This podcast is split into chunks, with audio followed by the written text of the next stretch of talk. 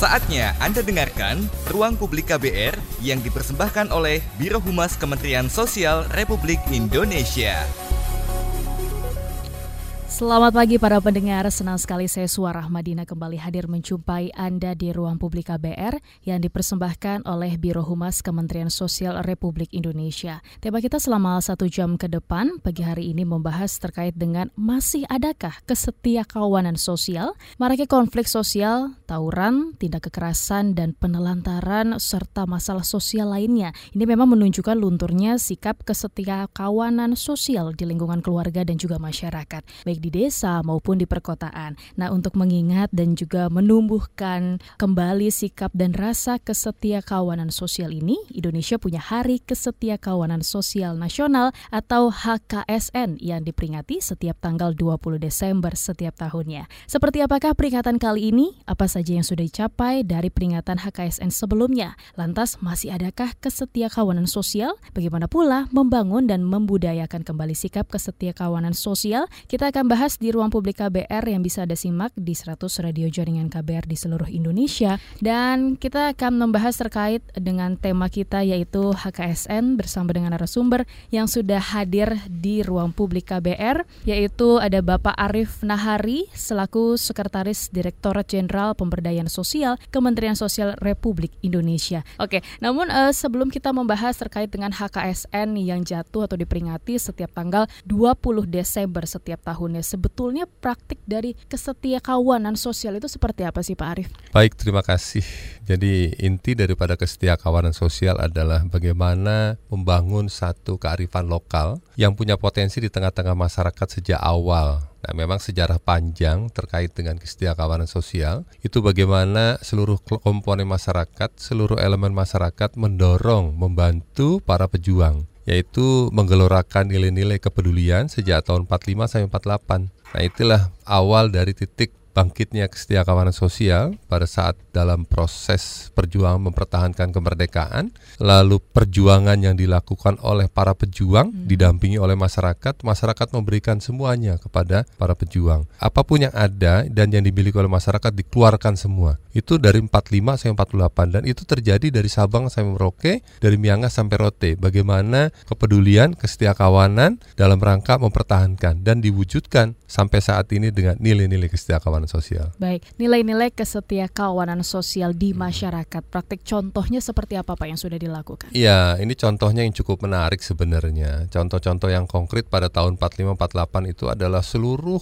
yang dimiliki oleh masyarakat mulai dari konsumsi, bahan makanan, tenaga dan sebagainya itu dikerahkan kalau diperhatikan tahun 4548 itu satu konsekuensi logis pejuang itu banyak. Masyarakat banyak, tapi masyarakat itu menyiapkan seluruh logistik, menyiapkan seluruh pakaian, menyiapkan seluruh apa yang ada dimiliki itu diserahkan semua kepada para pejuang. Nah, pejuang berpikir untuk berjuang, melakukan sesuatu untuk mempertahankan kemerdekaan, masyarakat memberikan semuanya. Nah, saat ini adalah nilai-nilai kesetiakawanan sosial yang harus dibangun, bagaimana masyarakat memiliki kepedulian, mulai dari dirinya sendiri, mulai dirinya kepada keluarganya, mulai dirinya kepada lingkungan masyarakat, dan bagaimana memberikan sesuatu yang terbaik untuk negara dan bangsa. Itu yang dituntut saat ini. Nah, kesetiakawanan sosial itu menjadi fondasi. Orang sering menyebutnya dengan no day without solidarity. Mm -hmm. Jangan pernah menghilangkan nilai-nilai kawanan. Kalau Anda mulai melangkah keluar dari rumah memiliki nilai kawanan sosial, Anda akan berpikir positif dan memberikan sesuatu yang positif kepada masyarakat. Tidak pernah terjadi sesuatu dan kita tidak punya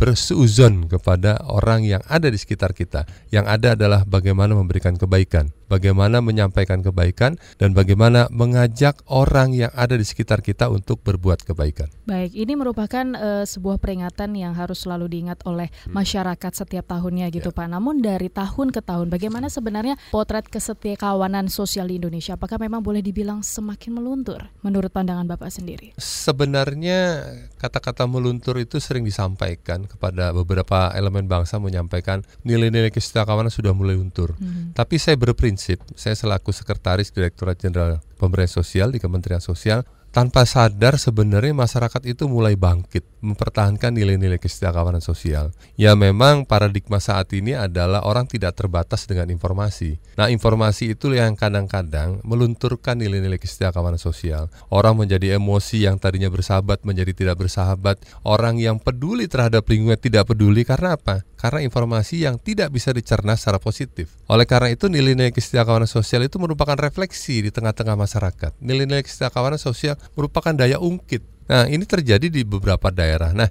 saat ini mulai tanggal 14 kami melakukan namanya lintas batas kesejahteraan sosial berangkat dari Tabalong, Tabalong sampai dengan nanti Kota Banjarmasin, lalu berakhir di Kota Banjarmasin untuk melakukan yang namanya Bulan Bakti Kesejahteraan hmm. Sosial. Itu begitu kita sampaikan bahwa akan dilakukan kegiatan lintas batas kesejahteraan sosial, semua elemen masyarakat itu ikut membantu. Oh, ternyata nilai-nilai kesejahteraan itu menjadi penting di tengah-tengah masyarakat. Karena apa? Saatnya kami berbagi di tengah-tengah masyarakat. Saatnya kami mendorong masyarakat untuk melakukan. Karena apa? Keberhasilan program pemerintah itu ditandai ditandai dengan nilai-nilai kesejahteraan sosial. Tidak mungkin pemerintah itu melakukan sendiri. Tetapi dengan nilai-nilai kesejahteraan sosial itu salah satu paradigma yang cukup luar biasa. Ukurannya apa? Ketika masyarakat sudah mulai terlibat dengan program-program pemerintah. Program pemerintah itu beragam nilai kesejahteraan. Ada namanya lelang kepedulian di salah satu hmm. kabupaten. Itu masyarakat menyumbangkan apa yang ada dalam di, yang dimiliki oleh masyarakat di di dalam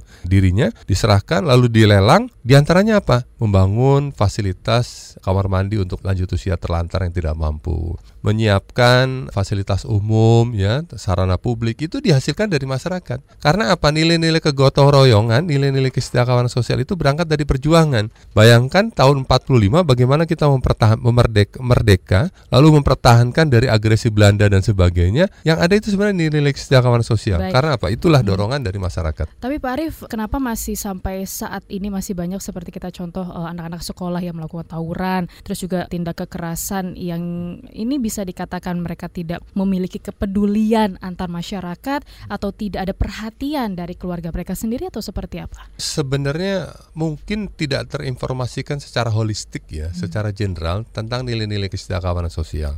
Kalau nilai-nilai kesejahteraan sosial itu mulai berangkat dari dirinya ditanamkan sejak kecil, mulai dia berada di tengah-tengah keluarga, dia akan berpikir positif untuk keluarganya. Lalu keluarga memberikan nilai positif pada anaknya, dia akan mempengaruhi dalam lingkungannya. Nah, oleh karena itu sekali lagi memang nilai-nilai kesejahteraan sosial itu tidak bisa diwarnai dalam kurun waktu atau sekuan waktu yang cukup pendek secara atau sehari dua ya. hari hmm. itu. Tapi nilai-nilai kesejahteraan sosial itu dilakukan memang secara linier, secara konstan dan benar-benar itu membagi peran antara aspek aspek yang dimiliki dalam fisiknya dan bagaimana peran fungsi intelijensinya yang ada nilai-nilai kesejahteraan sosial. Nah ini sebenarnya kasus-kasus seperti ini bisa ditandai dengan bagaimana merefleksikan nilai-nilai kesejahteraan itu di lingkungan sekolahnya, di lingkungan keluarga dan juga di lingkungan komunitasnya. Itu salah satu alat. Nah mekanismenya menarik. Ada satu pelatihan, lalu ada semacam sosialisasi, mengajak kebaikan. Kita lihat sajalah, mulai keluar dari rumah memberikan sesuatu yang terbaik. Contoh sekarang yang saat ini dilakukan. Bagaimana kesetiakawanan sosial itu bisa lahir dengan sehari tanpa plastik, sehari tidak membuang sampah di sembarang tempat, sehari menolong orang yang membutuhkan. Itu harus dibiasakan dari nah, diri itu kita dibiasakan dulu ya? dari dalam dirinya.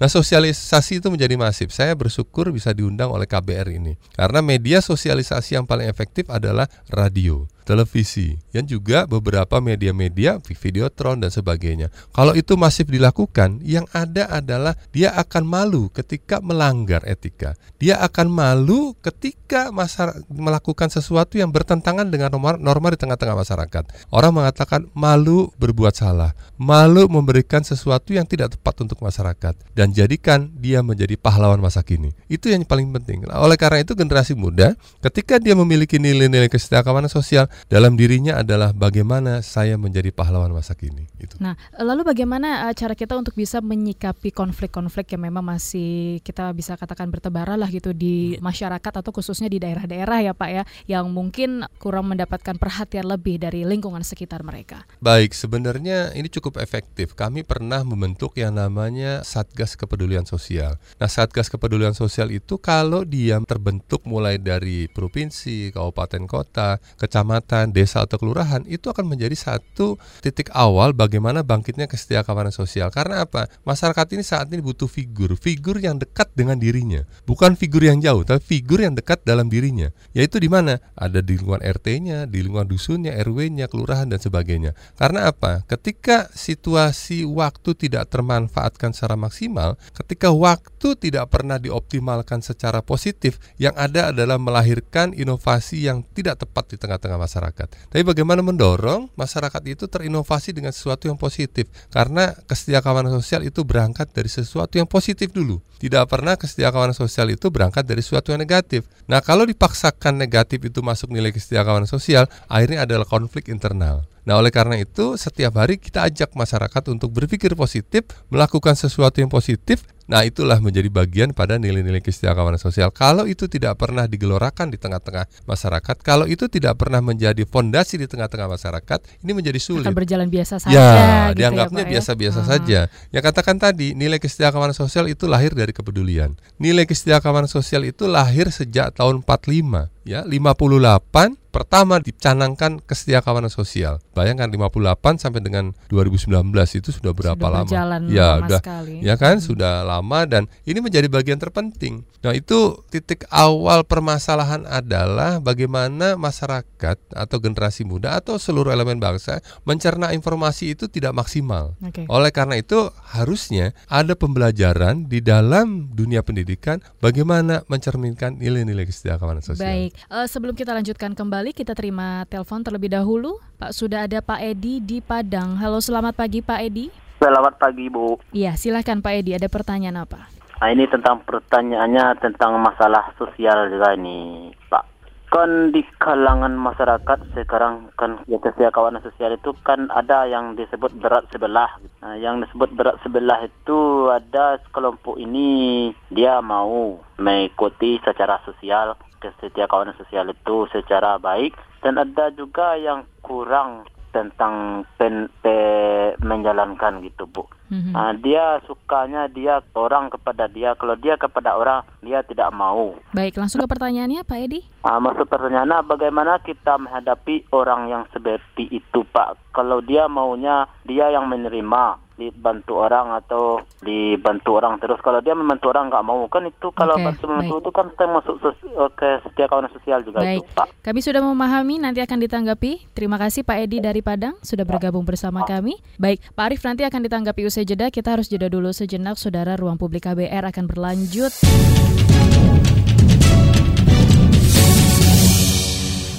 Terima kasih Anda masih setia bersama kami pagi hari ini di Ruang Publik KBR yang dipersembahkan oleh Biro Humas Kementerian Sosial Republik Indonesia. Tema kita bagi Anda yang baru saja bergabung masih membahas terkait dengan masih adakah kesetiakawanan sosial? Masih bersama dengan Bapak Arif dan tadi juga ada pertanyaan via telepon Pak Edi di Padang. Praktik kesetiakawanan sosial masih sering dilakukan berat sebelah Pak. Belum semua masyarakat bisa menyadari ada yang baik, ada yang buruk. Bagaimana menyikapinya Pak? Baik, terima kasih Pak Edi. Ini luar biasa. Memang eh, saat-saat ini sering kali timbul pertanyaan sampai seberapa jauh nilai-nilai kesetiakawanan sosial itu direfleksikan di tengah-tengah masyarakat. Menanamkan nilai-nilai kesetiakawanan itu merupakan satu proses perjuangan yang cukup panjang karena merubah perilaku manusia, merubah perilaku individu, mengajak untuk kebaikan. Nah prosesnya cukup panjang karena apa? Karena butuh satu media yang bagaimana pembelajaran itu bisa diterima secara komprehensif. Orang sering bertanya bagaimana kesetiakawanan itu menjadi sesuatu yang relief dan tangible, nyata dan dapat dirasakan. Ini yang penting. Nyata dan dapat dirasakan itu memang menjadi bagian terpenting dan harus terintegrasi. Oleh karena itu masyarakat itu harus diajak. Jangan pernah kita melakukan kesetiakawanan itu hanya untuk diri sendiri. Tapi bagaimana kita ajak? Contoh misalnya, kita mengajak dan merencanakan sesuatu yang positif dan disepakati. Kalau sudah disepakati, lalu itu menjadi komitmen, lahir gotong royong. Harusnya semuanya ikut. Betul, Gitu harusnya ya. semua ikut. Ya, ini contohnya misalnya begini, di lingkungan kami ya di salah satu komplek itu kita punya agenda nilai-nilai kesetiakawanan kita bangun dari diri sendiri, dari kita untuk orang lain dan orang lain berbagi kepada masyarakat. Contoh, kita kerja bakti seminggu sekali atau sebulan sekali. Lalu kita mulai menyisihkan dari barang-barang bekas yang ada di kita, yang ada di gudang kita, itu kita sisihkan, kita kumpulkan sebulan sekali, itu dilelang Dilelang kita sumbangkan, misalnya kepada lingkungan ada masyarakat yang toilet atau kamar mandinya tidak bagus kita baguskan. Lalu uh, ada lingkungan yang tidak baik kita sosialisasikan. Semua digerakkan oleh masyarakat, ya. Masyarakat kita ajak, masyarakat terlibat dan kalau itu di dipersiapkan sejak kecil anak-anak mulai sampai dewasa. Mindsetnya adalah bagaimana dirinya berbagi kepada orang lain bukan dia menerima dari orang lain Ya ini yang harus kita rubah. Oke. Memang tapi perjuangan Pak, Pak Edi. Hmm, tapi bagaimana pula ya kalau misalnya kita membangun rasa tolong menolong, gotong royong dan bentuk kesetia kawanan iya, sosial iya, iya. gitu lainnya tanpa adanya imbalan atau pamrih. Nah ini kadang kan ada masyarakat yang pola pikirnya masih apa ya masih harus membutuhkan pamrih. Itu bagaimana sih untuk kita bisa ikhlas gitu Pak? Ya, jadi memang nilai-nilai keikhlasan itu menjadi sesuatu yang penting untuk menggelorakan nilai-nilai kesetia kawanan sosial. Karena keikhlasan itu menjadi satu fondasi awal bagaimana dirinya itu berbagi kepada orang lain. Hmm. Ada sebagian masyarakat memang itu menjadi satu kebanggaan ketika menerima bantuan. Tetapi ada sebagian masyarakat dan hampir sebenarnya banyak masyarakat.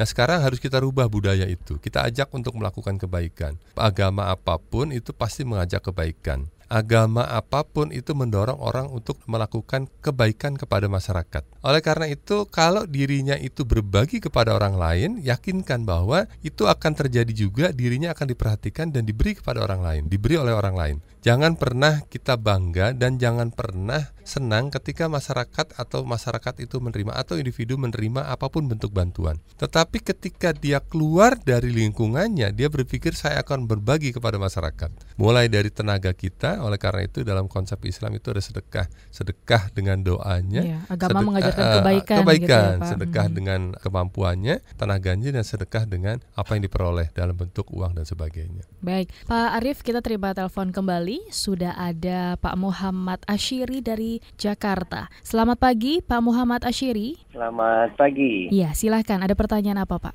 Baik, terima kasih Pak Arif. Saya mendengarkan soal kawanan sosial kalau nggak salah kegiatannya di Banjarbaru, Kalimantan Selatan. Nah, dulu ada teori yang mengatakan apa cross cutting affiliation kita bisa berbeda agama, berbeda bahasa, bisa berbeda suku, tapi nanti ada satu hal yang bisa mengabaikan perbedaan itu. Nah, itulah yang dia disebut dengan cross-cutting appellation. Dulu bangsa kita ya, sebagai satu bangsa itu bisa mempersatukan dan mengabaikan perbedaan itu. Tapi tampaknya akhir-akhir ini nilai kebangsaan itu tidak lagi kuat ya, mampu untuk merajut kesatuan dan persatuan kita. Sesama anak bangsa bisa bertikai Nah, adakah sesuatu yang terpikirkan ke depan, terutama eh, isu-isu uh, yang terkait dengan milenial? Misalnya Pak Presiden menyiapkan generasi milenial untuk merancang Indonesia tahun 2045. Apa kira-kira yang memungkinkan untuk dijadikan sebagai perkat bangsa ini kalau nilai-nilai kebangsaan itu sendiri mulai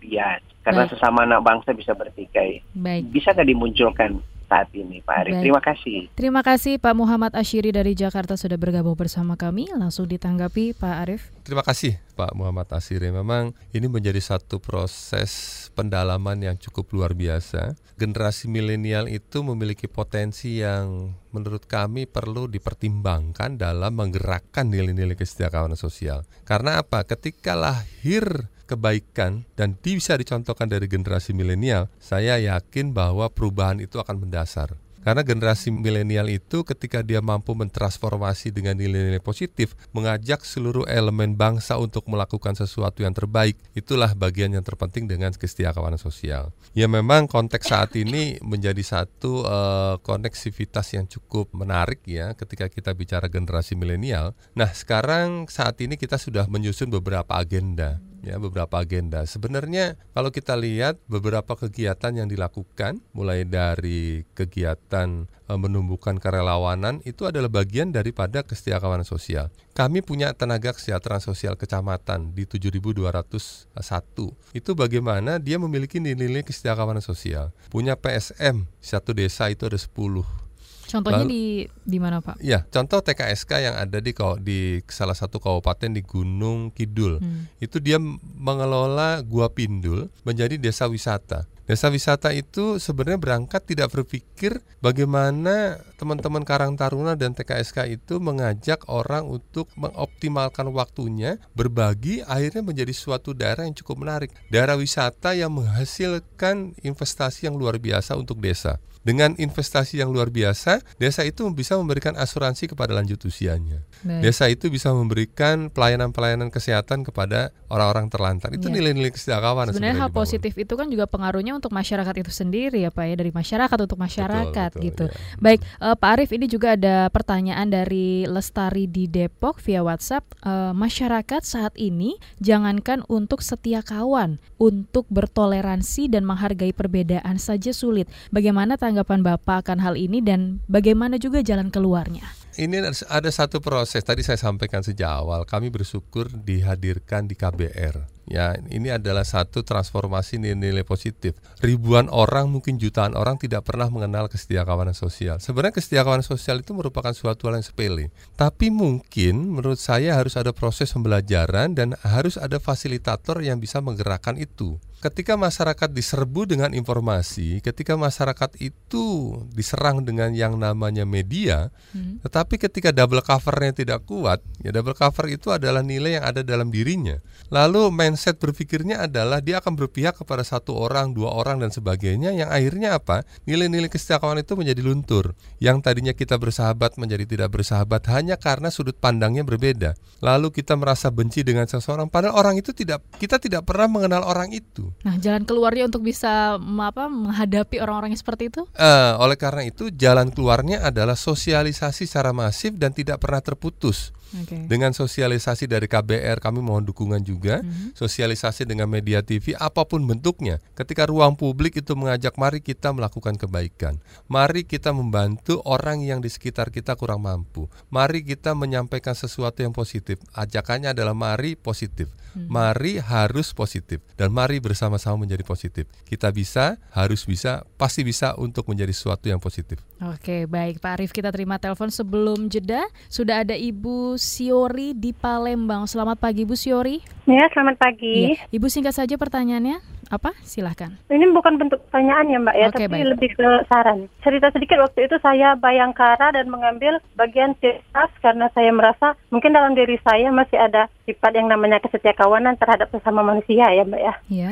Saran saya alangkah baiknya kalau misalnya sikap kesetiakawanan ini tanam dalam diri manusia dan setidaknya terorganisir seperti itu, entah dari instansi pemerintah, apalagi diutamakan dalam dunia pendidikan begitu ya Mbak ya terutama untuk bapaknya ya. Misalnya bagaimana kalau kita tanamkan dari dunia pendidikan. Misalnya dari instansi pemerintah ada organisasi yang datang ke sekolah dan menanamkan jiwa-jiwa seperti itu kepada setiap siswa dan mahasiswa seperti itu. Okay. Jadi bila sudah ada organisasi, maka dia akan diterapkan dalam kehidupannya sehari-hari dalam bermasyarakat seperti itu, Pak. Baik, terima kasih atas tanggapannya Ibu Siori dari Palembang ditanggapi usai jeda ya Pak Arief. Kita harus jeda dulu sejenak ruang publik KBR masih akan berlanjut.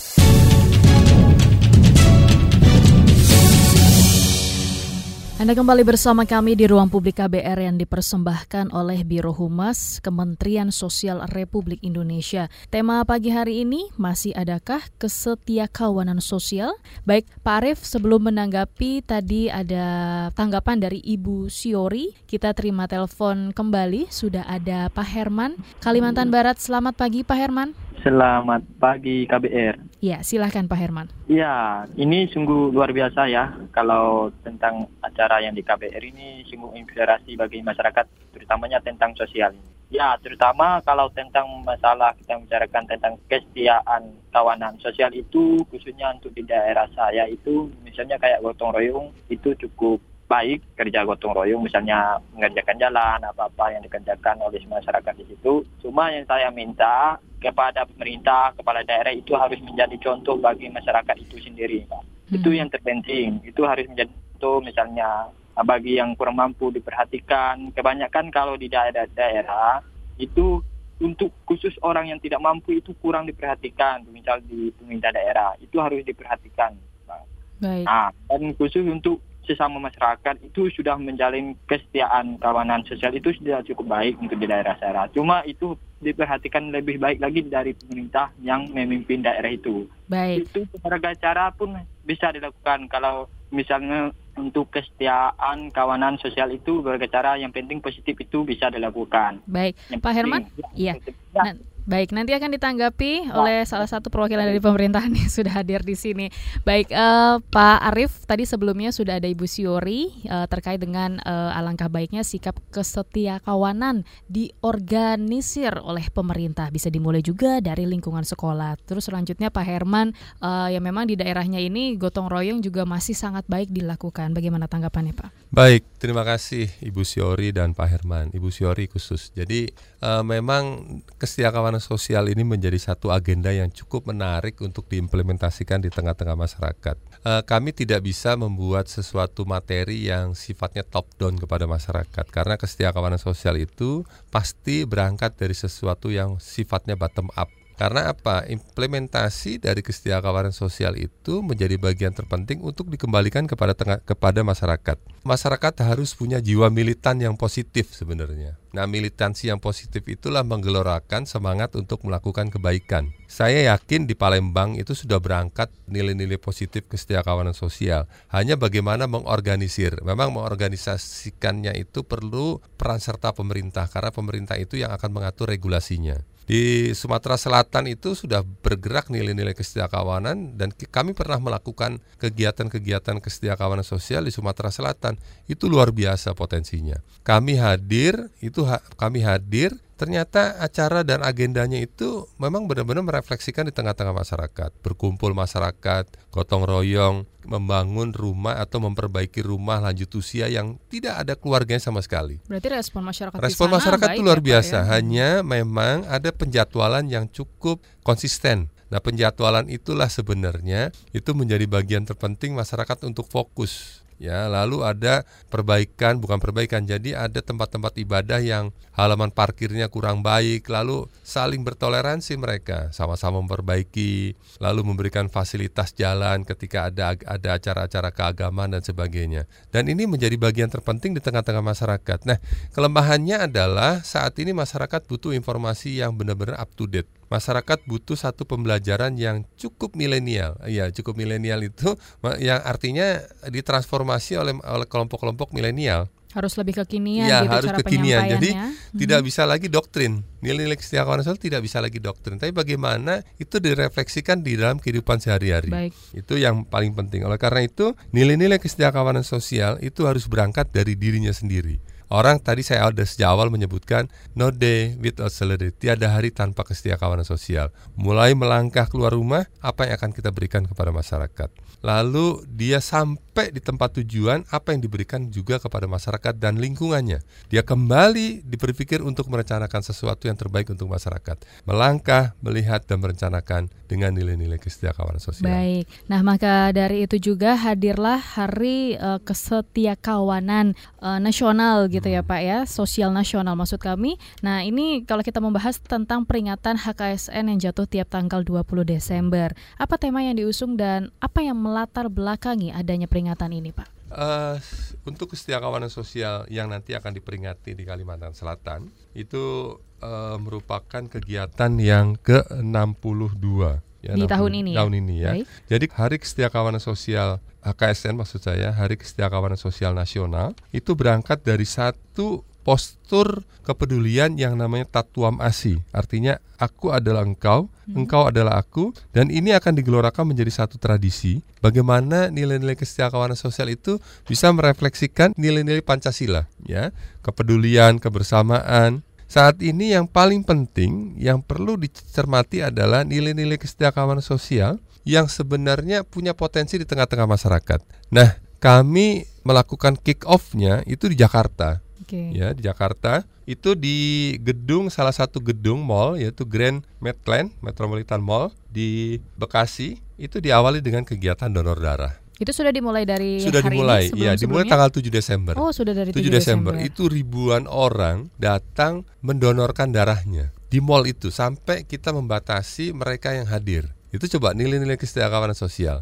Berarti Pak kalau misalnya diperingati uh, setiap tanggal 20 kegiatan rangkaiannya dimulai dari 7 tadi itu 7 Desember atau ya, bukan. memang sebelumnya 7 ada Desember lagi? itu adalah ada salah satu kepedulian mm -hmm. ya, salah satu tokoh masyarakat memiliki kepedulian saya menyediakan mallnya untuk mengawali kegiatan kesetiakawanan okay. sosial. Jadi coba bayangkan mallnya itu disetting sedemikian rupa lalu masyarakat itu hadir mendonorkan darahnya. Dan itu nampaknya bukan warga Bekasi saja bukan, ya, jadi sengaja ribu. hadir -huh. gitu loh. Jadi mungkin kalau kita datang ke satu titik sebenarnya di PMI dan sebagainya, dia akan berpikir jauh, dia akan berpikir sulit. Tetapi hmm. ketika di mall, dia mengajak keluarganya ada ada satu transfer knowledge positif.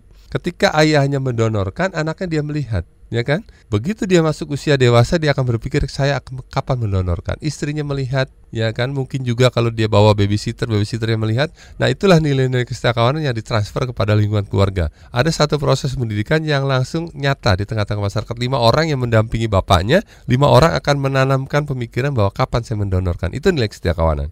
Nah, lalu tanggal 14 kami melakukan kegiatan lintas batas kesetiakawanan sosial. Ya, pertama mulai dari Tabalong Tabalong itu cukup menarik. Jadi acara acara demi acara itu masyarakat hadir. Ada pemberian bantuan, ada sumbangan dari masyarakat yang tidak ternilai harganya. Diadakan di mana? Diadakan di Tabalong, salah okay. satu kabupaten di Kalimantan Selatan. Itu diserahkan langsung kepada masyarakat. Ada relawan-relawan yang membangun jembatan di sana. Jadi relawan jembatan itu dia bangun jembatan. Dia tanya, "Pak, saya nanti HKSN mau menyumbangkan apa?" Saya mau menyumbangkan, Pak. Saya pemerintah tinggal menyampaikan di mana lokasinya. Saya bikinkan jembatan. Pak, di mana lokasinya? Kami dari CSR ingin membangun membangun rumah, memperbaiki rumah dan menyiapkan MCK khusus lanjut usia terlantar yang tidak diperhatikan. Pak, kami dari CSR ingin memberikan sesuatu kepada masyarakat. Di mana Pak lokasi yang paling strategis? Karena apa? Masyarakat saat ini butuh langsung sentuhan kepada masyarakat lainnya, ya, bukan tidak percaya kepada pemerintah. Pemerintah tinggal menginformasikan di sini titik-titiknya. Prosedurnya seperti apa Pak yang dilakukan oleh uh, warga tersebut? Ya, jadi masyarakat itu banyak Mbak. Jadi masyarakat itu mulai dari bergotong royong memperbaiki rumah lanjut usia yang terlantar, ada rumah yang ya boleh dibilang jelek sama sekali dan tidak layak dibangun sama-sama oleh mereka. Biayanya dari mereka juga, menyisihkan tabungannya, menyisihkan pendapatannya. Buat mereka adalah ini adalah sejarah kesetiakawanan di Tabalong. Baik. Nah, berikutnya hmm. Kabupaten Balangan, HSS, Hulu Sungai Selatan, Tapin, Banjar, terakhir itu di Kota Banjarmasin. Dan uniknya nanti kalau dari teman-teman KBR ingin hadir adalah perjalanan kapal atau perahu ya. Perahu itu dari Kabupaten Banjar sampai ke Kota Banjarmasin. Oke, nanti itu akan luar biasa. Oke, nanti akan dijelaskan lebih rinci lagi Pak usai jeda. Kita harus jeda dulu sejenak Pak Arif Ruang Publik KBR masih akan berlanjut.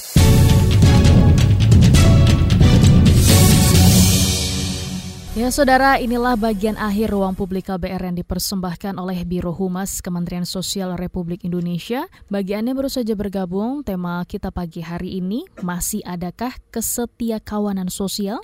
Baik, saya masih bersama dengan Pak Arief Nahari selaku Sekretaris Direktorat Jenderal Pemberdayaan Sosial Kementerian Sosial Republik Indonesia. Pak Arief, kita terima telepon terlebih dahulu sebelum membahas kembali terkait dengan HKSN. Sudah ada Pak Jali di Pekanbaru. Selamat pagi Pak Jali. Ya, selamat pagi Mbak. Ya, silahkan Pak Jali. Langsung ke pertanyaannya saja. Ya, terima kasih atas waktunya. Tadi tema yang dibahas hari ini sangat bagus sekali ya. Tapi menurut saya, tadi kan banyak banyak cerita ya, banyak contoh yang digambarkan gitu. Dan saya pikir setiap tempat punya contoh ya. Dari 34 provinsi di Indonesia punya contoh bagaimana mengkonsolidasikan kesejahteraan sosial. Nah, cuman kan PR bagi negara harus lebih serius lagi. Bagaimana mengagendakan kesejahteraan sosial itu menjadi sebuah proyek karakter building begitu. Lalu memikirkan fokusnya ingin dibangun kepada siapa Nah, kalau saya ingin berkomentar, saya membayangkan kesetia kawanan sosial ini dibangun dengan konsep gerakan gitu, begitu. Jadi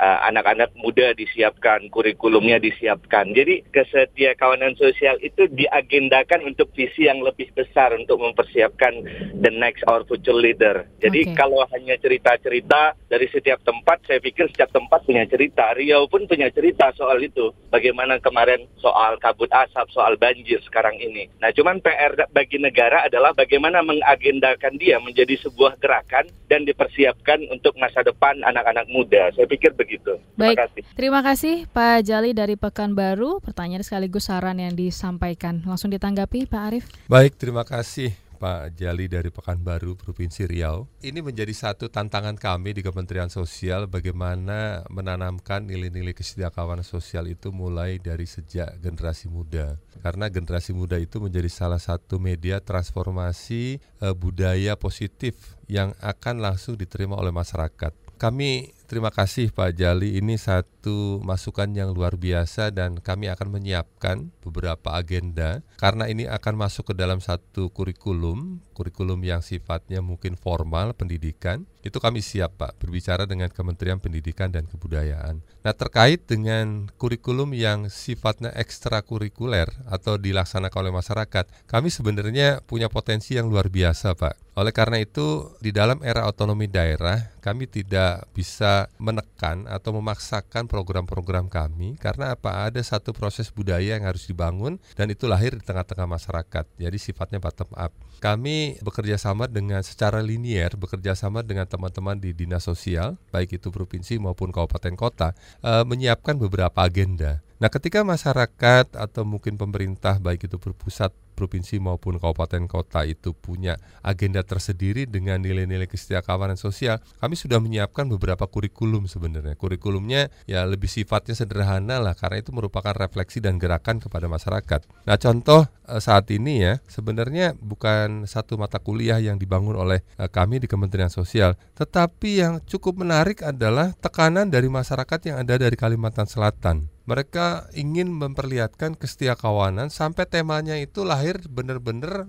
itu menjadi satu titik awal masyarakat menyampaikan kepada kami. Contohnya ini, kestia kawanan sosial menembus batas. Hmm. Itu sebenarnya refleksi dari kami bekerja sama dengan seluruh elemen masyarakat sehingga apa? Kestia kawanan sosial itu tidak terbatas dari sisi tidak waktu. Batasnya. Hmm. Tidak sisi tidak terbatas pada sisi ruang dan tidak terbatas kepada individu. Tetapi bagaimana kestia kawanan sosial itu bisa lahir dari diri sendiri, dari orang lain, dari keluarga, dari masyarakat dan itu menjadi satu komunitas kawanan sosial. Jadi kalau Bapak Ibu lihat nanti di Kalimantan Selatan ya mulai dari tadi saya sampaikan mulai dari Tabalong itu pemerintah hanya memfasilitasi tempatnya saja, tetapi gerakannya itu masyarakat sendiri yang memfasilitasi. Jadi yang ini masyarakat ya, ya Pak. Jadi ada organisasi sosial dari Surabaya sengaja datang ke Tabalong untuk memberikan pengobatan gratis. Okay. Ada organisasi sosial datang ke Tabalong, dia mengidentifikasi hasil pendataan yang dilakukan oleh TKSK dan teman-teman kita di lapangan. Dia ingin memberikan apa? Kursi roda.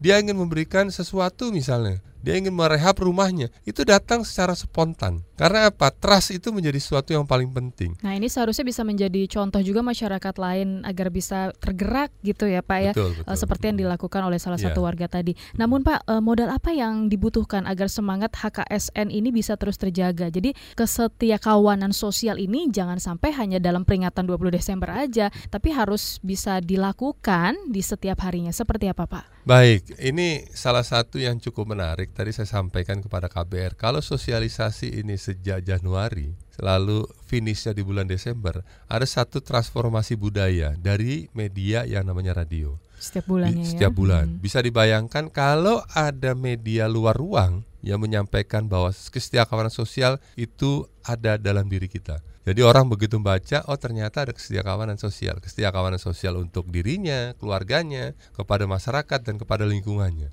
Lalu ketika masuk ke dalam ruang publik, baik itu di bandara, di stasiun kereta, lalu di stasiun transportasi darat lainnya, dia melihat bahwa kesetia kawanan sosial itu menjadi bagian terpenting. Sepele saja, dia tidak pernah mau membuang sampah di sembarang tempat. Mungkin yang sekarang lagi tren adalah dia seminggu sudah merencanakan tidak membawa kantong plastik. Okay. Itu kesetia kawanan karena apa? Dalam dirinya itu sudah berpikir ketika plastik itu digunakan dampaknya kepada orang lain bukan saja saat ini tetapi pada generasi berikutnya. Itulah kesetia kawanan sosial. Baik. Menyeberangkan nenek-nenek yang tidak didampingi oleh keluarga itu kesetia kawanan sosial. Mulai dari hal yang kecil seperti betul, itu. Betul. Pak Arief uh, singkat saja karena waktu kita sangat terbatas, apa harapan dalam peringatan HKSN ini dan juga pesan kepada masyarakat? Silahkan Pak. Baik, harapan kami adalah kesetiakawanan sosial itu mampu digerakkan langsung oleh masyarakat. Masyarakat perlu proses pembelajaran.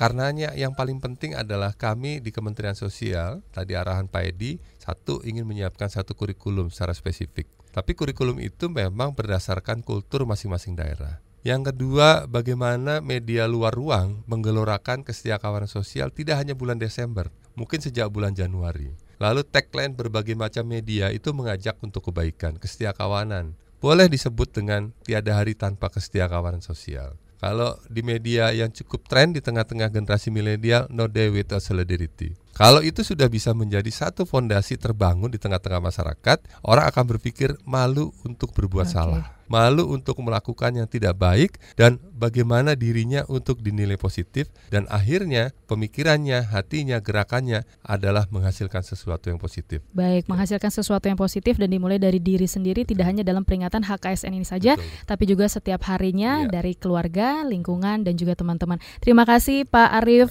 Nahari sudah hadir dalam ruang publik KBR pada pagi hari ini karena waktu kita sangat terbatas. Kita akhiri perbincangan kita di pagi hari ini. Terima kasih kebersamaan Anda. Saya Suara Madina undur diri. Salam. Telah Anda dengarkan Ruang Publik KBR yang dipersembahkan oleh Biro Humas Kementerian Sosial Republik Indonesia.